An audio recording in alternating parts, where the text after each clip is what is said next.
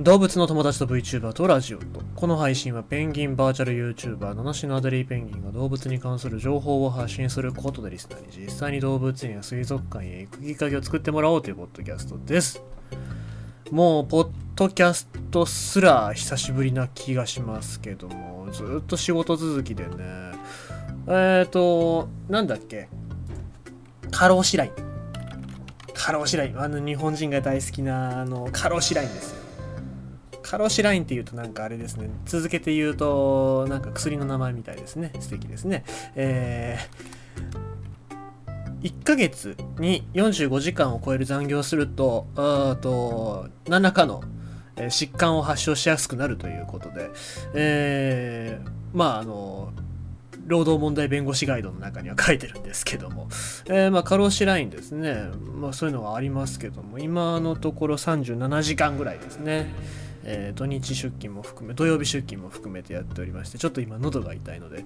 気をつけねばいかんのですけどもあのあれですわなんかいろいろと溜まっておりまして、えっと 生放送中に下ネタが痛くて仕方がないですよ。まあだから来週は頑張ってやろうかなっていう感じですけどもネタはあるからねもうそれを喋りたいなっていう感じですし、えーあとまあ1週間ぐらいこう何もできてなかったのでまあこういうニュース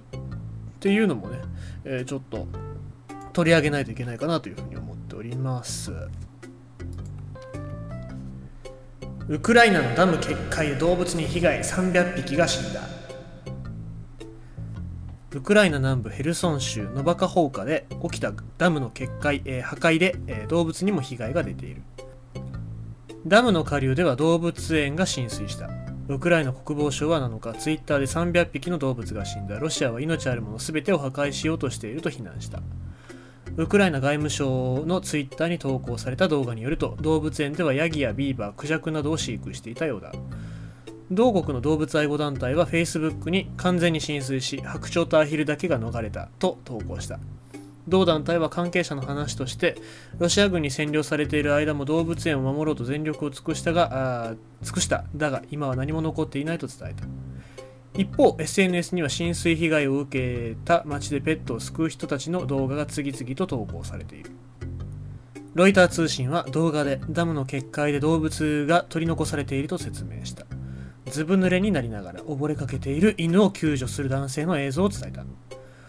怯える犬を抱きかかえてボートで救助される人や浸水した建物から犬を救い出す人の姿なども SNS に投稿されているというところでございまして。えっ、とこれ詳しく説明しますとですねあのーこのノバカホーカっていう地域のダムが破壊されたことによって洪水が起きて、えー下流にあったカスコバディプロバ動物園っていう、えー動物園で、えー260から300頭、えー羽の動物が死亡したということで、えビーバーとかヤギとかって書いてましたけどまあ、あのマーモットだったりとかあとはね、えーと霊長類えー猿だったりとか、え馬だったりとかまあ、そういう生き物っていうのが飼育されてたようでございまして、まあ、そういう子たちはみんな溺死してしまったというところでございます。で、まあ、これだけじゃなくて、ウクライナ南部の野生動物への影響も懸念されているということで、まあ、そのダムが決壊した後の映像でビーバーが街歩き回ってるっていう映像がありましたけども、まあ、あの川がね近くに、流れてるわけでございますけどもそこの川とかで生活してた生き物たちっていうのにもかなり、えー深刻な被害を及ぼしてるんじゃないかなと思いますね。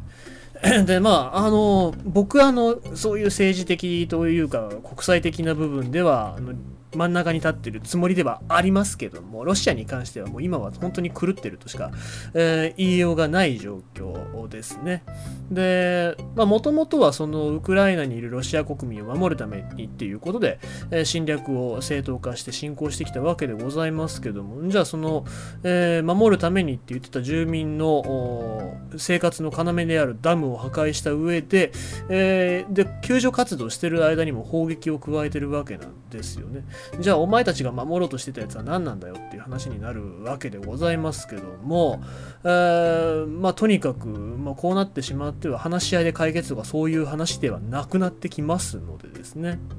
やっぱり動物園って平和の象徴なわけで、そういう平和の象徴が戦争によって被害が出てるっていうのは、まあその平和が壊されてるっていううことでしかないわけなのでですね。まあ、動物園がまた元に戻れるように、えー、国際社会がしっかり支援をしてあげるべきだと思いますし、あとはそのロシアの侵攻っていうのが一日でも早く終わるように、えー、何らかの手立てを打たなきゃいけないんじゃないかなと思います。まあ、ただここに関してはね、本当にその武力でっていう話にも含めてになってきますので、えー、果たしてそれがあのちゃんと平和だったりとか動物園の再開に結びつくのかっていうのはちょっと難しいかもしれませんけども、まあ、とにかく、うん